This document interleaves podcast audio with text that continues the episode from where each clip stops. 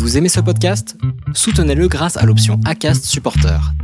C'est vous qui choisissez combien vous donnez et à quelle fréquence. Cliquez simplement sur le lien dans la description du podcast pour le soutenir dès à présent.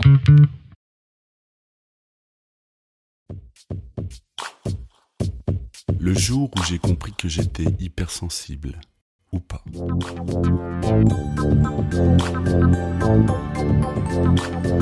HS, c'est une série d'entretiens avec des gens comme vous et moi qui, un jour, ont pointé du doigt certaines caractéristiques de la douance en eux. Se savoir comme tel, à quoi bon? Se découvrir sous cette facette, est-ce suffisant? Faut-il se faire tester au risque de perdre d'illusoires illusions? Comment vit-on avant d'identifier ces signes? Que se passe-t-il quand on a franchi le pas de passer le test qui prouverait qu'on est un haut potentiel? Et que vit-on une fois qu'on sait qu'on l'est Ou pas? Merci d'écouter HS, le podcast situé à l'intérieur d'un hypersensible. Ou pas. Violence. Violence, euh, tristesse et curiosité. Moi, je me considère pas du tout comme surdouée. Euh, je pense que je pense avoir une forme d'intelligence quand même, mais en même temps, quand même peu de gens que je trouve pas euh, intelligents d'une manière ou d'une autre. Surdoué, non, parce que pour moi, un surdoué, c'est quand même quelqu'un qui, voilà, qui a un parcours plus brillant que le mien, qui va quand même exceller dans des domaines. Euh, moi, moi, mon parcours, il est tout sauf brillant, quoi. C'est vraiment. Euh, j'avais les cartes en main pour faire des trucs euh, intéressants et en fait, j'ai tout foiré, quoi. Comment l'hypersensibilité se traduit-elle chez vous? Alors ça s'est surtout traduit dans le passé parce qu'aujourd'hui ça va beaucoup mieux. Euh, ça s'est beaucoup traduit par euh, un, sentiment d'être complètement décalé par rapport aux autres. Un sentiment de souffrance euh, par rapport à la vie, une espèce d'hyper acuité d'hypersensibilité.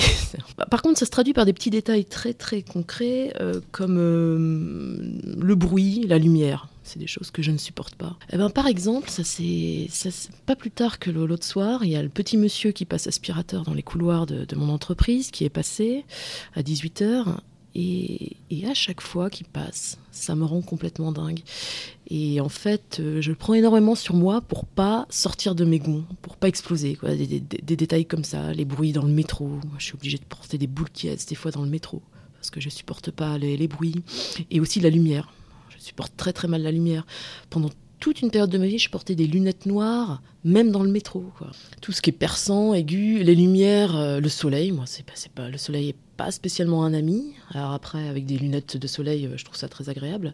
Mais pas seulement hein, les, lumières euh, artificielles. Hein. S'il y a trop de lumière au-dessus de ma tête, c'est, hmm, j'aime pas ça. Ça me fait mal aux yeux. Ça me, j'aime bien l'obscurité.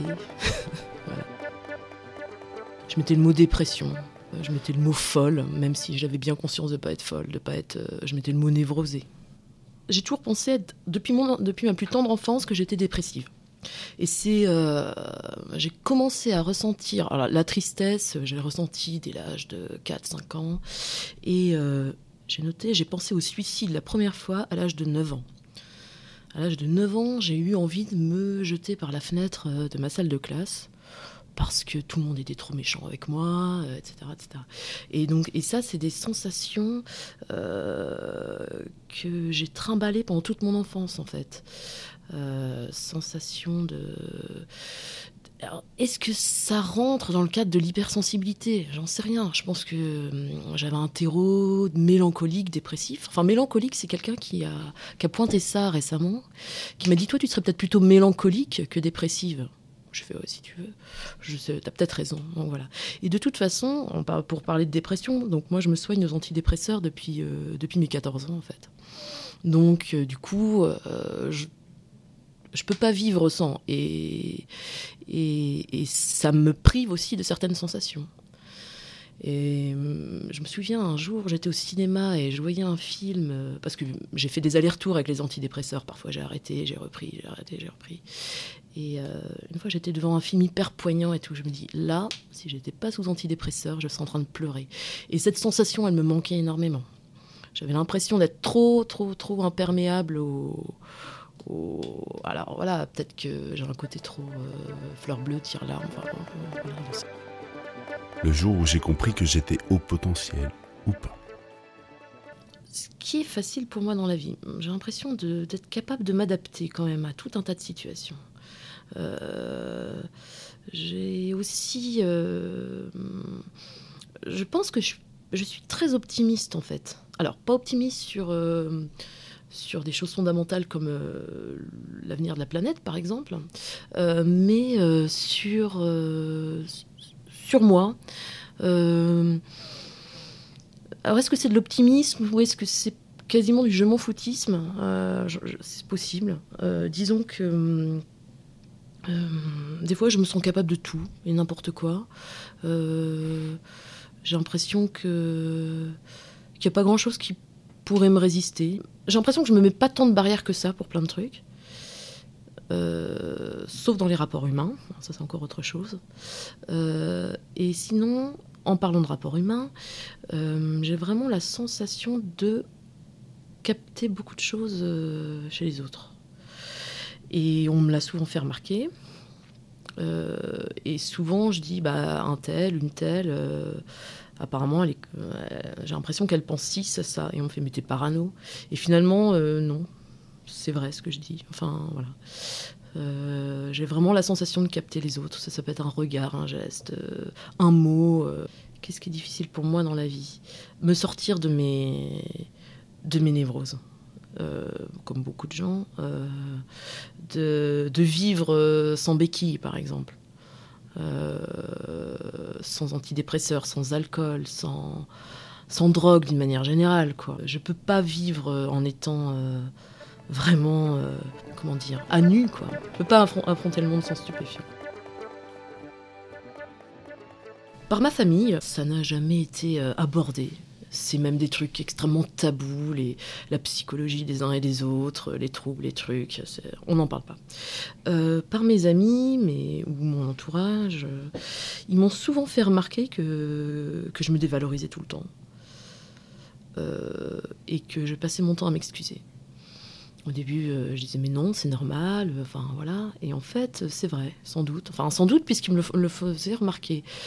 Et euh, je me suis aperçue en fait, l'heure des SMS et des mails, que j'avais souvent du mal à envoyer un SMS qui ne comporte pas le mot désolé, désolé de ceci, désolé de cela, mais virgule. Toujours besoin effectivement de me justifier, de m'excuser, etc., etc. Et, euh, et on m'a souvent fait remarquer que je me dévalorisais tout le temps, tout le temps, tout le temps, tout le temps, depuis mon adolescence, quoi.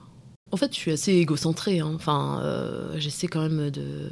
Je pense qu'en fait, toute la souffrance que, j'ai traversée enfant et, adolescente, euh, ça m'a, ça m'a recentré sur moi-même. J'étais, euh, j'avais. Est-ce que c'est peut-être lié à l'hypersensibilité J'avais du mal à justement à, me, détacher de tout ça, à, prendre de la hauteur.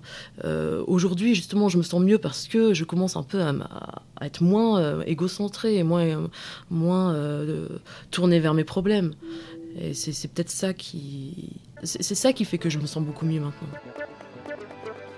Quel mot utilisez-vous pour parler de la douance? C'est une forme de curiosité au, monde. Moi, j'ai une grosse soif de, connaissance, euh, de tout comprendre, de tout connaître. Enfin, de tout comprendre. Pas forcément comprendre, mais, connaître plein de trucs. J'ai une grosse soif de culture. Euh, et d'ailleurs, c'est ce qui m'a sauvé. Moi, mon goût pour la culture, ça m'a sauvé de tout, quoi. Euh, parce que même si j'ai toujours été, eu des envies morbides, de suicide, de trucs, j'avais quand même un appétit de vie. Je sais pas comment expliquer ça. Euh, une soif de culture notamment. Ça, ça m'a vraiment, vraiment, vraiment euh, vraiment euh, beaucoup sauvé. Euh, alors est-ce que c'est une grosse, une grosse sensibilité artistique, beaucoup de goût pour la musique, l'art, la littérature, et, je pense que ça fait partie du, caractère de, l'hypersensible. Et ça m'a en fait, ça m'a, ça m'a sauvé de, mes malheurs. Quoi. Ah mais moi la curiosité, je pense que c'est un vrai trait de caractère, et pour moi c'est une qualité. Hein. c'est pas un enfin la curiosité n'est pas un défaut pour moi, vraiment. Je n'aime pas les gens qui ne sont pas curieux. C'est un truc, c'est un truc qui je supporte pas ça.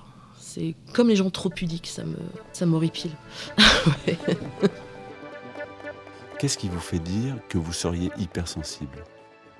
Deux amis d'ailleurs dont, dont les enfants ont été diagnostiqués au potentiel, euh, dont une des deux est psychologue. Mais après, euh, c'est pas forcément, euh, je me fie pas forcément à son avis pour ça, qui pensait euh, que, que j'étais au, au potentiel. Un autre ami m'en avait parlé il y a quelques années de ça.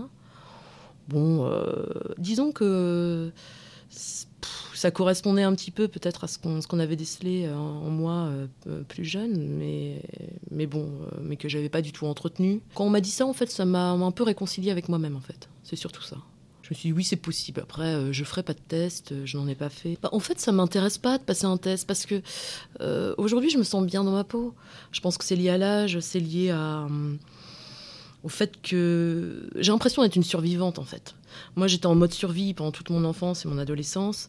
Arrivé à l'âge adulte, j'ai sombré dans une dépression euh, catastrophique pendant des années, euh, avant de comprendre que j'étais accro aux antidépresseurs, que je pouvais pas vivre sans.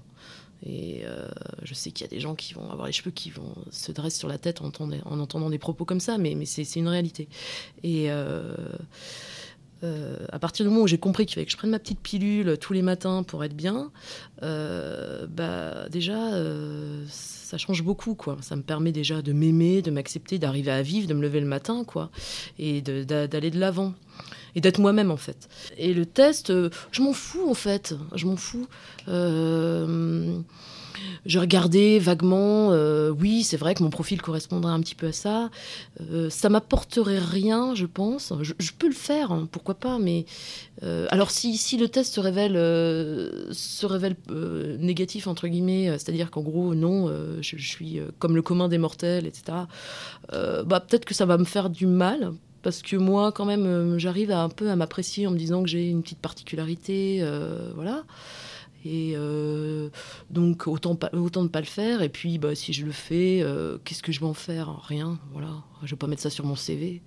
Donc bon, euh, donc non, ça me... Voilà. J'ai regardé vaguement sur Google de quoi, de quoi il s'agissait. Effectivement, je me retrouve vaguement dans, la description. Après, encore une fois, euh, je suis tombée sur des forums, des trucs euh, avec des. Et je trouve que les gens se, se touchent beaucoup, quoi. On se la raconte. euh, ah oui. euh, et ça me fait doucement rire parce que, parce que je vois pas ce que. Enfin, tant mieux pour eux. Enfin, si ça, je pense que ça leur fait du bien aussi. Ils ont peut-être besoin de. de- ils ont peut-être besoin d'avoir une réponse à, à tout un tas de trucs, à tout un tas de, de questionnements qui, qui les travaillent depuis, depuis, tout- depuis toujours. Euh, oui, comme moi. Alors, moi, c'est particulier parce qu'en fait, euh, comme j'étais une petite fille, euh, je parle vraiment de ma petite enfance, hein, très douée, euh, j'avais conscience d'être intelligente. Et par contre, j'en ai rien fait de ça. J'en ai rien fait de cette intelligence. Au contraire, ça m'a. Je ne l'ai pas utilisé. J'ai eu un parcours scolaire, mais catastrophique ou presque. parce que bon, j'ai quand même fait des études supérieures, mais ça a été. Enfin, c'était, euh, c'était tout et n'importe quoi. Enfin, ni fait ni à faire plutôt. Le jour où j'ai compris que j'étais hypersensible. Ou pas. Bon, je pense que ça vient de ma famille. Je pense que ça vient de ça. Je pense que c'est un truc. euh, Mon père est comme ça. Euh, mon père est comme ça, mon neveu est comme ça. J'ai plusieurs oncles et tantes qui sont comme ça. Beaucoup de dépressifs et beaucoup d'hypersensibles. Beaucoup de haut potentiel aussi dans, dans cette famille. C'est évident, il y a un truc, il y a, il y a quelque chose. C'est pour ça que pour moi, c'était. Ça me paraissait être un truc commun et banal parce qu'en fait, euh, ça, ça- c'est de la transmission, quoi. Des deux côtés, des deux côtés de, de ma famille, de mon père et de ma mère. Quel enfant étiez-vous? Moi, j'étais une enfant euh, très triste, très solitaire. Euh, les, autres ne m'aimaient pas. J'étais rejetée, j'étais pointée du doigt, euh, que ce soit par les enfants, que ce soit par les adultes. Pas par ma famille, hein, mais vraiment par le corps enseignant, par les, moniteurs de colo. Ils pouvaient pas me blairer et je le ressentais. Et c'est un truc qui m'a poursuivi, parce qu'aujourd'hui, je suis quelqu'un de plutôt apprécié. J'ai su lire très tôt, à 4 ans. Euh, je faisais du piano pas mal, euh, enfin de, de façon, euh, enfin j'avais plein, plein, plein de capacités dans tous les domaines, euh, le dessin, le piano, la lecture, des petites fulgurances comme ça à droite à gauche. Donc et quelque part je me la pétais un peu, enfin sans, c'est pas exactement ça, mais je pense que c'est aussi beaucoup ça qui a attisé la haine des autres gamins, parce qu'en parallèle à ça j'étais quand même hyper immature, très bébé, très gamine. J'ai sauté une classe, j'avais presque deux ans d'avance parce qu'en plus je suis née à la fin de l'année. donc j'étais complètement décalée par rapport aux autres gamins sur tout un tas de trucs. en plus j'avais une, éducation des parents qui était quand même un peu un peu décalés eux-mêmes, donc j'étais pas du tout dans, le move. quoi. J'ai grandi dans une petite ville de province aux mentalités euh, vraiment étriquées. Euh, je sais pas quoi, une sorte de. Enfin, avec une population, une sorte de mélange de bourgeoisie catho euh, et, de et de et de gens complètement, de paysans aussi et, et de cas sociaux. C'est enfin une sorte de, cocktail détonnant euh, dans lequel je n'ai jamais trouvé ma place. Nulle part, nulle part, nulle part, auprès de qui que ce soit. Moi, ma famille, c'est des gens lettrés, cultivés, c'est des profs, très intello, très cultivés. Et paradoxalement, parce que ça peut avoir un côté paradoxal, mais peut-être pas, hein, des gens très violents des gens très violents, euh, très terre à terre, un côté paysan aussi, euh, très névrosé, avec un, gros, gros pathos, on va dire, euh, de tout un, tas de trucs pas réglés, tout. Enfin bref, un, cocktail qui fait que d'un côté il y avait la culture. en gros, j'ai grandi dans une maison pleine de bouquins et de violence, et mes parents m'ont beaucoup aimé et beaucoup frappé. Voilà. Et je ne doute absolument pas de leur amour pour moi et je ne doute absolument pas de, des ravages que leur violence euh, a fait sur moi. J'ai été hyper violente pendant longtemps, longtemps, longtemps. Jusqu'au jour où il a fallu que j'avais 20 ans passés. Euh, une amie, enfin, ça m'a poursuivi quand même après, mais c'est une amie à moi qui m'a dit non, c'est pas normal de taper ses enfants. Je savais pas. Moi, je pensais que c'était je pensais que c'était normal. Il a fallu que j'ai 22 ans pour, euh, pour qu'on me dise non, c'est pas normal de, se faire taper dessus par ses parents. Jamais été quelqu'un de, de, méchant ou de, vraiment cruel, mais ça a pu m'arriver vraiment de blesser profondément les gens. Euh, je pense des amis, euh, bah, surtout à une époque où j'étais en pleine dépression, je pense que j'ai pu être très très cruel avec certaines personnes aussi. Et vos études? Oui, c'était, c'était très dur parce que moi je détestais l'école. J'étais très très malheureuse à l'école. C'était une souffrance pour moi d'y aller. Donc ça a commencé par. Euh, déjà, j'ai sauté mon CP. Je suis pas allée au CP. Euh, je suis rentrée à 5 ans en CE1, parce que, enfin 5 ans et demi, on va dire. En primaire, ça allait au collège, ça a été une catastrophe. Euh, j'étais complètement rejetée, complètement à part, vraiment, et, vraiment pointée du doigt, harcelée, quoi. On, on parle d'harcèlement, j'étais complètement harcelée c'est peut-être aussi pour ça que, à un moment donné, on finit par se détester, soi-même parce qu'on se dit euh, mais merde, euh, je suis tellement détestable que voilà. Et en plus de ça, j'en ai pas parlé à mes parents. J'ai voulu, c'était la honte pour moi en fait. C'était vraiment la honte. Et euh, du coup, j'ai préféré subir le harcèlement pendant des années plutôt que de d'oser d'oser en parler, plutôt que d'oser avouer que, que, j'étais harcelée. Pour moi, c'était la honte ultime, en fait. À aucun adulte. Et en plus de ça, le corps enseignant était odieux avec moi. C'est-à-dire qu'il n'y en avait pas un pour, euh, pour venir me parler, pour venir me demander si ça allait. Il me détestait, quoi. Tout le monde me détestait. Je devais être un peu arrogante, un peu snob, et en même temps tellement décalée parce que complètement immature. Euh, c'est-à-dire qu'au lycée, moi, je foutais rien. J'allais jamais en cours, j'allais fumer des joints avec mes copains, et euh, je foutais rien. Et j'ai quand même eu mon bac avec mention. Je me suis retrouvée comme toute, con avec euh, ma mention, euh, mon bac et, aucune inscription. Donc je me suis inscrite euh, en catastrophe en fac d'allemand. je savais rien, je m'étais absolument, je m'étais complètement mais désintéressée de tout ça, mais, mais même pas désintéressée, jamais intéressée quoi. Je savais même pas ce qu'il fallait faire. ce qu'était un DUG, une licence, ça me, ça m'angoissait. J'avais jamais bossé de ma vie. J'avais jamais rien fait. J'avais jamais levé le moindre petit doigt pour, euh, pour, euh, pour le lycée, pour l'école. J'avais jamais rien foutu. Et eh ben, je sors au bout de trois ans avec ma licence en poche, que j'ai eu à 10, 10, 10,02, quoi. Et là, je me retrouve. Euh, bah, je sais pas quoi faire de ma vie. Donc, je m'inscris en maîtrise. Et il n'est pas question pour moi d'écrire un mémoire. je prends un CDI dans une boîte. C'est un job d'étudiant. Donc, moi, je fais du télémarketing. Moi, je fais ma petite vie je suis quand même très très déprimée parce que, parce que pour moi, j'ai peur de l'avenir, je sais pas ce que je vais faire de ma peau et tout. Donc je me dis, bon, allez, euh, tu vas passer le concours pour être prof des écoles, comme ça tu auras tes vacances scolaires, etc. Je commence à m'inscrire au concours. Je suis entourée de gens hyper motivés par la profession, qui ont la vocation, chevillée au corps, quoi, le truc. Ah ouais, ça c'est ce que je faire. Je suis là, je dis rien. Moi, je veux faire ce boulot parce que je me dis que donner cours à des élèves de maternelle, ça va être quand même assez facile. Et je me rends compte de l'ampleur du truc. Déjà, le concours, c'est hyper balèze. Pour quelqu'un qui bosse pas, qui sait pas bosser, qui, qui, aime pas travailler. Et en plus de ça, euh, je fais un stage avec des gamins. Et là, je me dis, mais, euh, mais c'est pas possible, quoi je suis en observation dans le fond d'une classe.